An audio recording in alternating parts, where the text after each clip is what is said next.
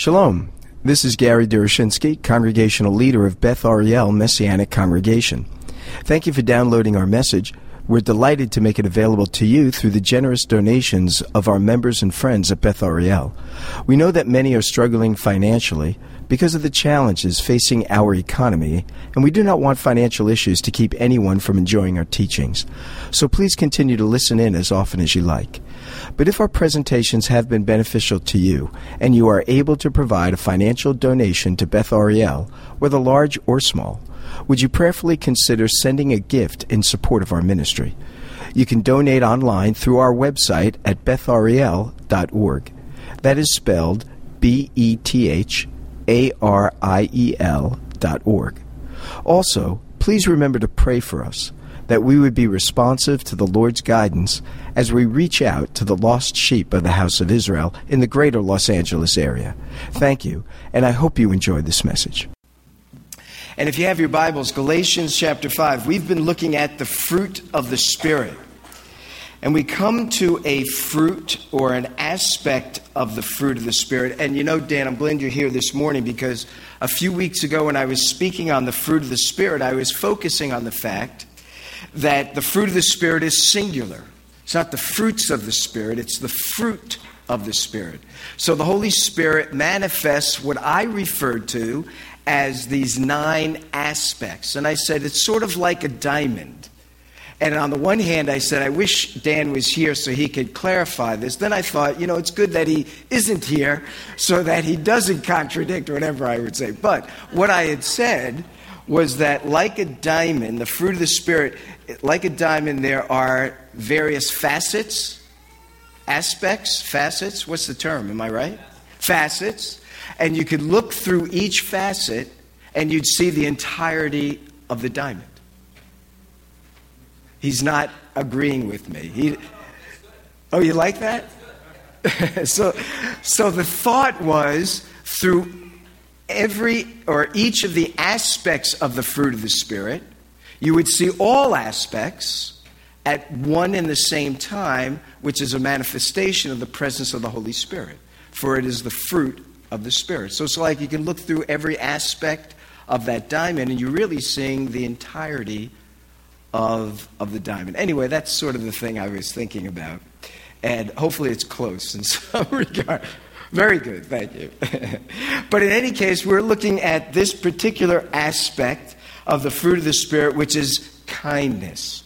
So let me just read these to you. Verse 22 But the fruit of the Spirit is love, joy, peace, patience, kindness, goodness, faithfulness. This word kindness is an interesting word because it uh, reaches down into the inner soul of the individual. It sort of characterizes how they are and how they then behave. The other aspects of the fruit of the Spirit, they focus on our character, being loving, peace, patience, etc. But kindness now reaches out from within us to those around us. The idea of kindness, the word means to have tender love in our hearts. It's it's a sense of easiness, smoothness, being approachable, being receptive, being willing to receive others, to reach out to others, and to provide for others to it. Not to be bitter. So, a kind person is a smooth person. Here in California, that, that seems to work, doesn't it? It's sort of like a person that's approachable, a person that doesn't have a sting to him, a person that doesn't come across in a bitter, biting sort of way. Rather, he is one or she is one that is kind, smooth, loving, considerate, concerned for another. Now, the other thing that's interesting about this passage is Yeshua is telling us how hard it is for people to change their old ways. He says, and I, I read this and reread it and reread it and tried to figure what is verse 39 really saying. Then I got out all these commentaries and you know, this is, you know, that's what I thought he meant, but I didn't think that could be right. But that's what he says. No one after drinking the old and becomes familiar with the old ways is comfortable with change is comfortable with new ways. And one of the reasons why so many of the religious leaders were combative of Yeshua was not because they had a good argument not to embrace Messiah. They didn't have good arguments. But the problem was they did not want to give up their old ways. They did not want to change. They did not want to recognize that what they were embracing was no longer valid for where the Lord now was taking them. And so I find that to be of a, an interest to me personally because all of us are somewhat, uh, somewhat uh, avoidance, avoiders of change. And yet, what Messiah is telling us is that this is a typical characteristic, but one that needs to sort of be put aside in order to move on with God. And you think about the scriptures, there's continual change going on through God's workings among his people. You know, when he called Abraham out of Ur the Chaldeans, it wouldn't be too long where the mantle is passed down to Isaac and Jacob changes begin to emerge.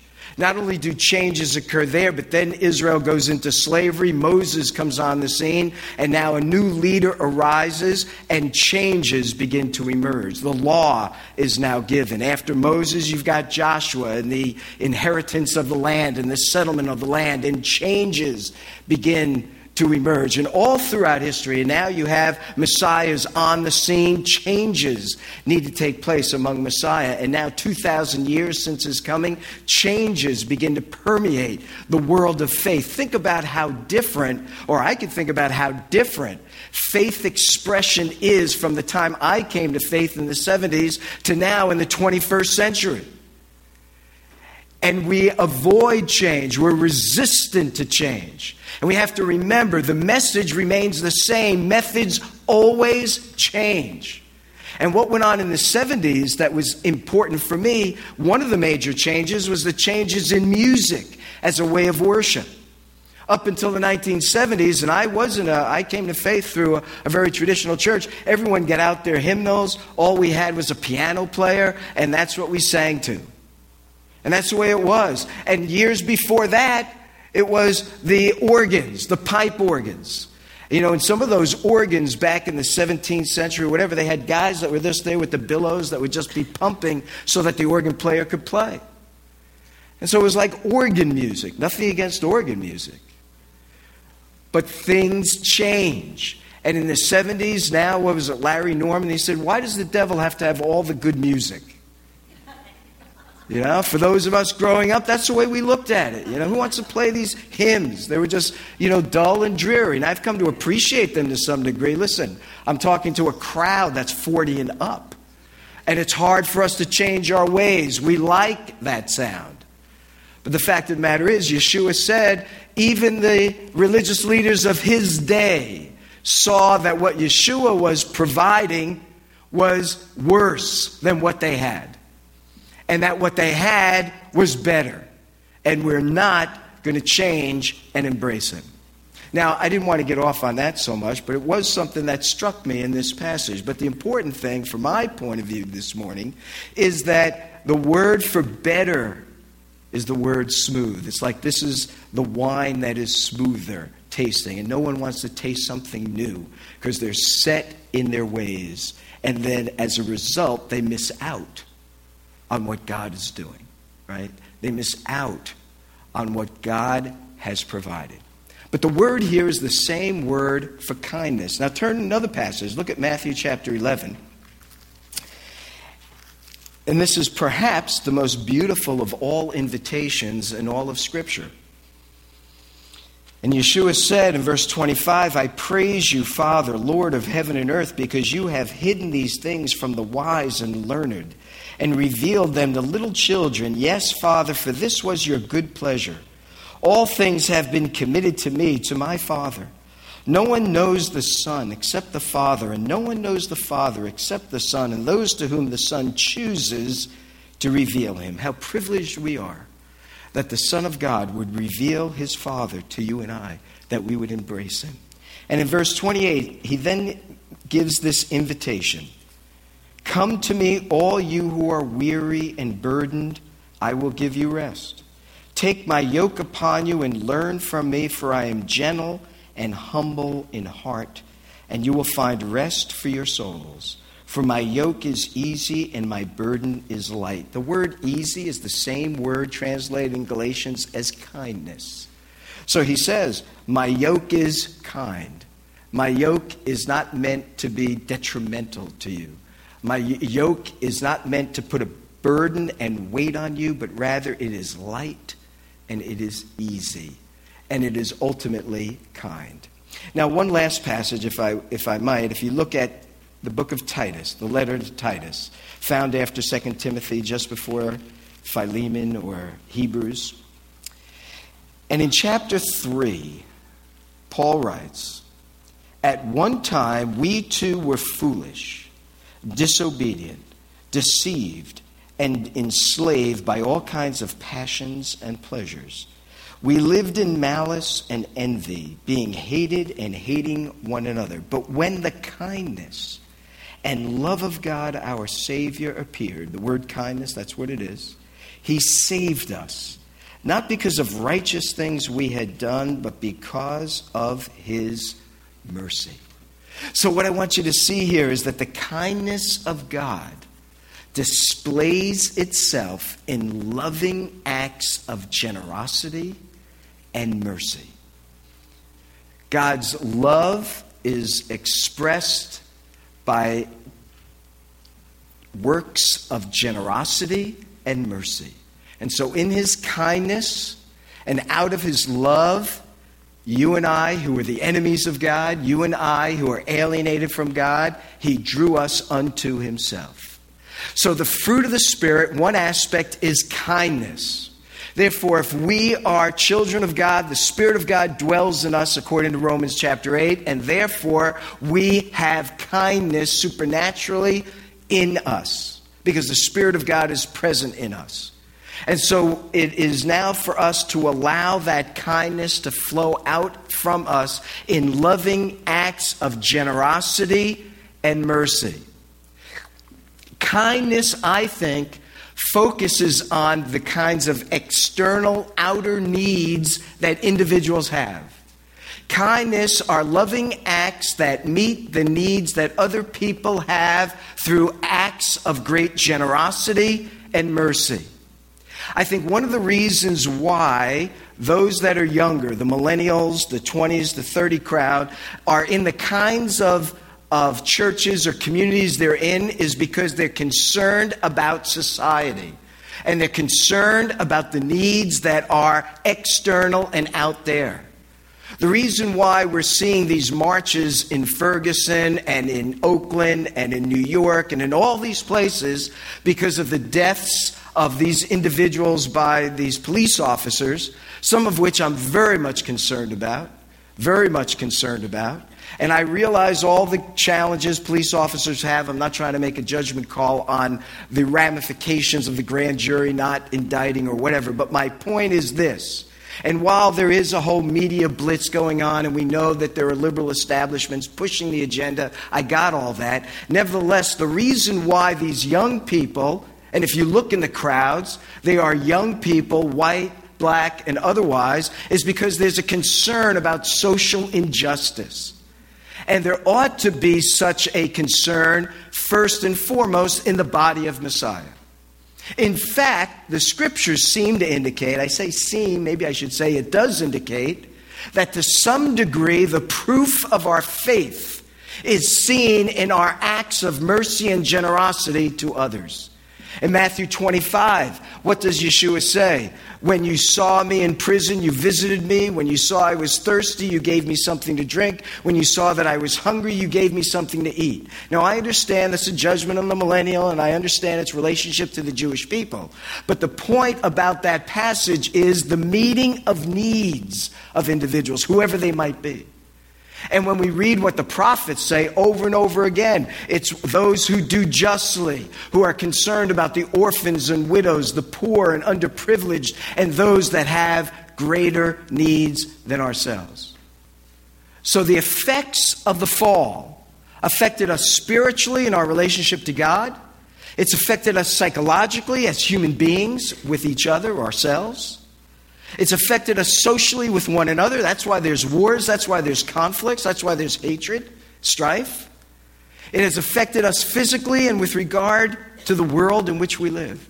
Now, here's the thing that struck me. Take a look at Luke. And turn with me to Luke chapter 1. And in Luke chapter 1, we read of the birth of Messiah. We have Zechariah's song, we have the birth of the forerunner, John the Baptist. And at the end of chapter 1 of Luke, look what it says of our Messiah. It says, The child grew and became strong in four areas. He became strong in spirit. His relationship to God grew ever stronger. Our relationship to God grows ever weaker if we don't are not if we don't avail of ourselves of the grace and mercy of God in saving us. We grow further away from God as time goes on, unless God intervenes. But look at Messiah. No, he grew spiritually. Whoops, I got the wrong passage, don't I? Whoops.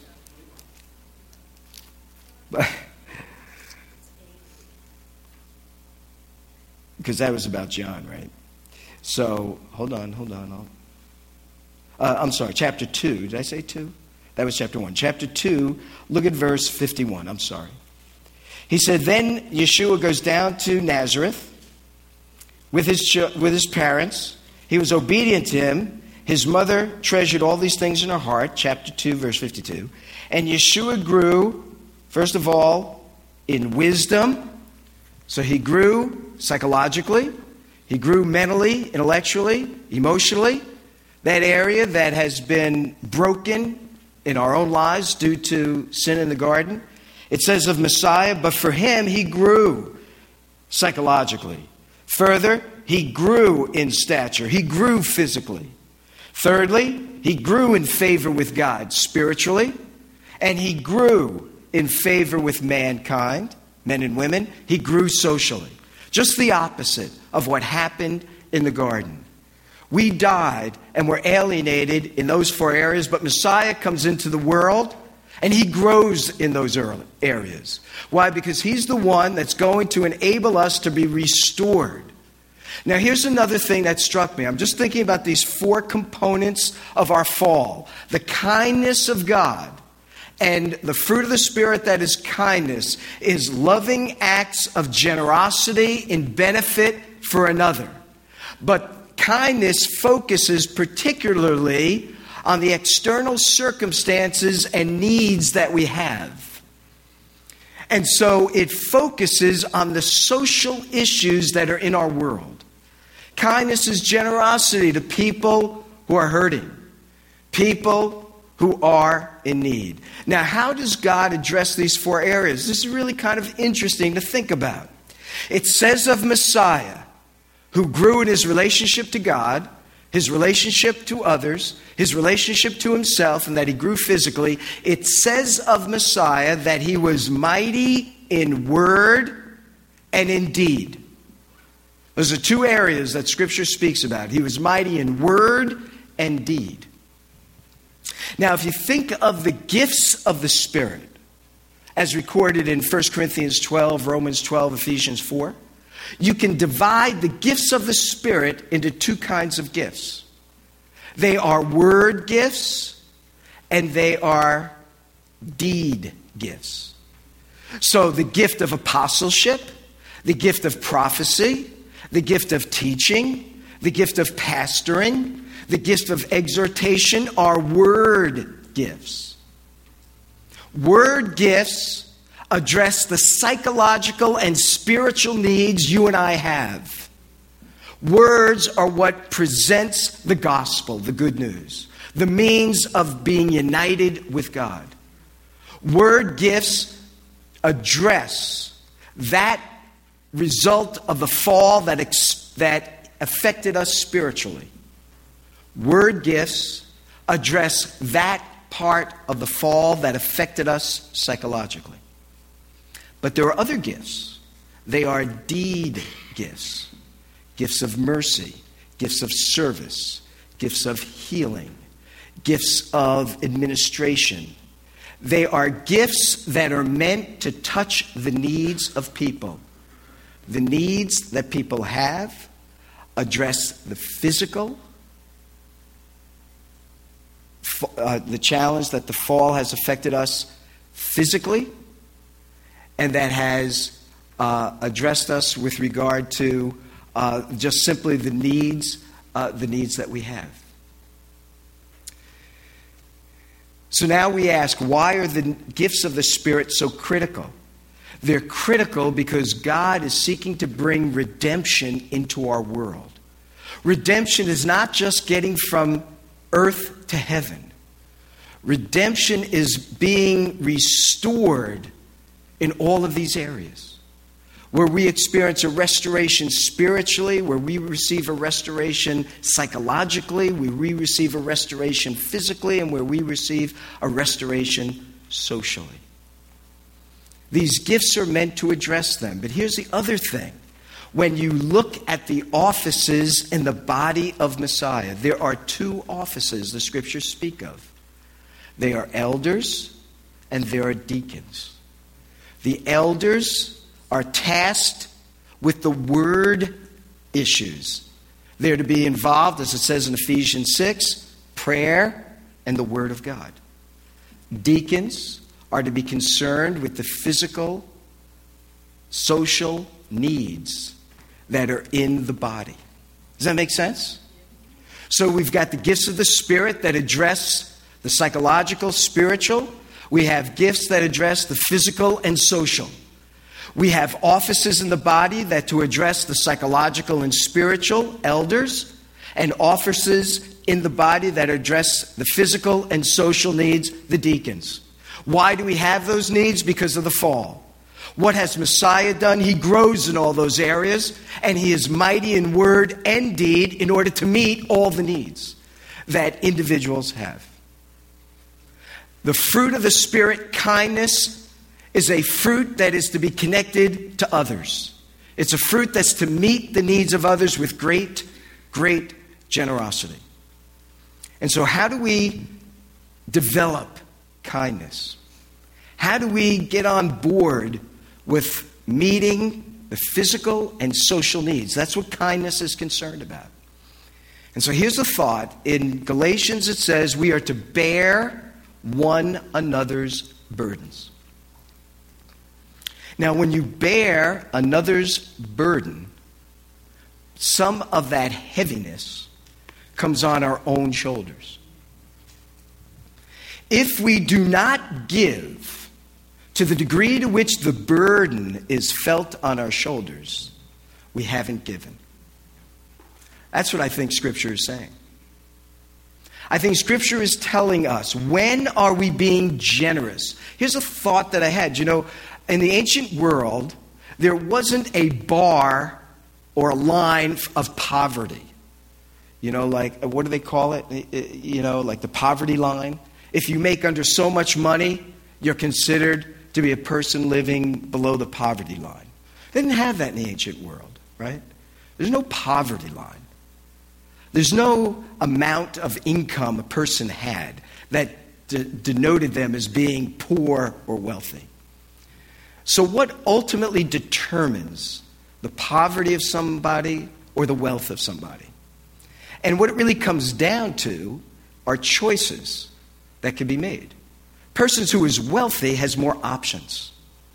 He can live on this side of town or that side of town. He can eat out or not eat out. He can travel here or not travel there. A wealthier person has more options. A poorer person has little options. You think about in the congregation, the poor person can only give the widow's mite.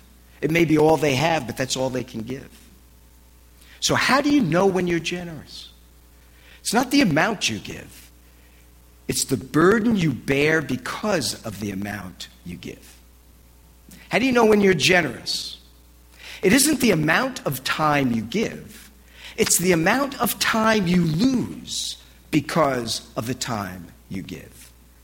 In other words, generosity is measured in what hurts you as a result of what you give, either financially or time wise. What hurts you? Remember, we're bearing one another's burdens. If you're going to bear a burden, that means if I've got 100 pounds, you're picking up 20. Right? It doesn't mean that you just say, hey, you're doing good, keep walking, you look great, you know. If you're going to help me bear the burden, that means you're picking up some of the load, which means some of the load weighs you down as well. So, what we need to ask ourselves is has our giving, financially or time wise, has it weighed us down? Has it hurt us? Or has it just come off the top and life goes on as it was going on? If it is, you're not exhibiting kindness because that's what kindness is. Kindness is the extreme generosity that is empowered by the Spirit of God to give in such a way that it hurts you in your giving and it helps another in their receiving. That's what it means when Yeshua said it's more blessed to give than to receive. Now, I know, you know, one of the challenges here is, and we dealt with this, Chuck will tell you, we dealt with this when we uh, met as, as elders. Here in Los Angeles, you can get on any ramp, and there's somebody at the bottom of the ramp who has a sign up saying, Please help me. Or you can go to any major city. Maybe you don't even have to go to major cities. I was in Annapolis, and there were plenty, plenty of folks in the Annapolis area that were asking for financial help.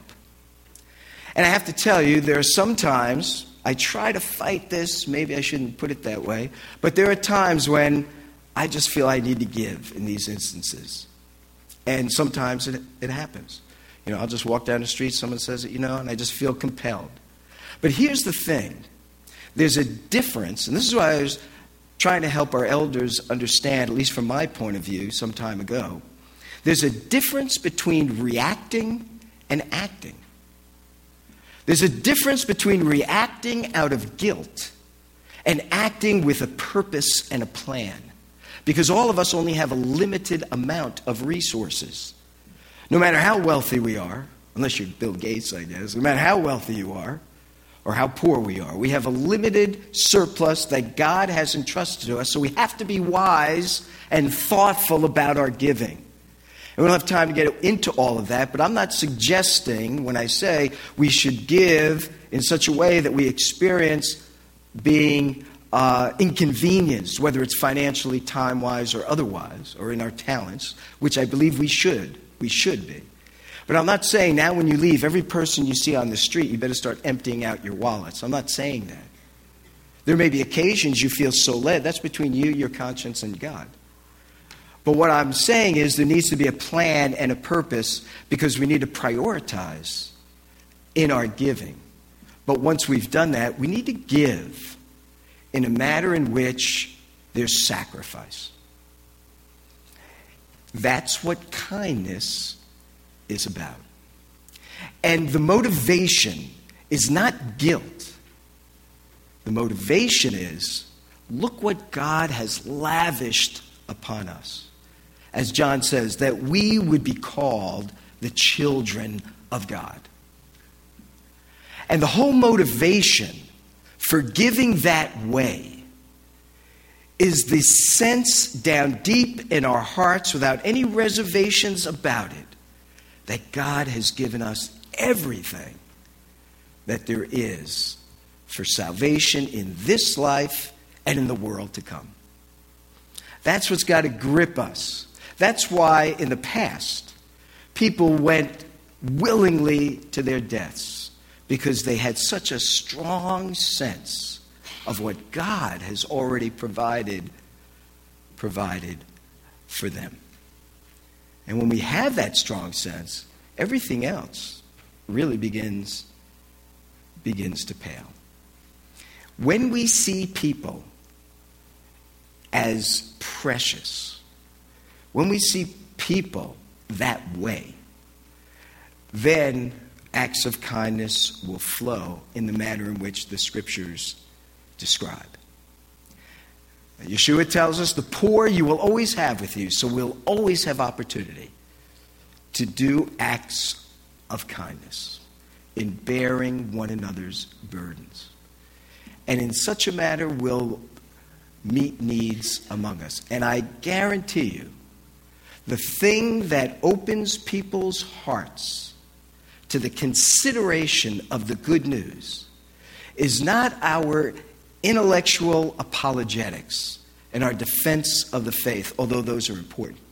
The thing that really moves people and draws them is when they see individuals loving like that, caring like that, and being kind to others like that. That's the, those are the kinds of things, I think, that particularly draw people to consider how could you be doing such things? You know, in the ancient world, the thing that distinguished the believers from the Roman pagans, they thought the believers were really weird. And they thought that they were weird for two reasons. They only had sex in marriage. That's really weird, you know? I mean, they don't go to the temple and go with the temple prostitutes. They just have sex with their wives. It's just weird. You know, in LA, they'd say that's weird too. And the other thing they said was weird they care about people who are nobodies. They care about babies that were being left to die because they did not want to raise them.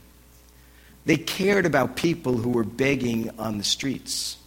They cared for one another rather than attempted to trample upon one another and take what they could get. And so in the ancient world, they said the weird thing about believers was not what they believed, although they thought it was strange. But the weird thing was the way they behaved and how they treated others. So the fruit of the Spirit is kindness, which is a fruit that's related to how we treat others. And the way we are to treat them is to bear one another's burdens, which means to absorb some of the burden while we provide for them. So let's pray. While I'm praying, the ushers can come forward. Father, we're thankful for your challenging word this day.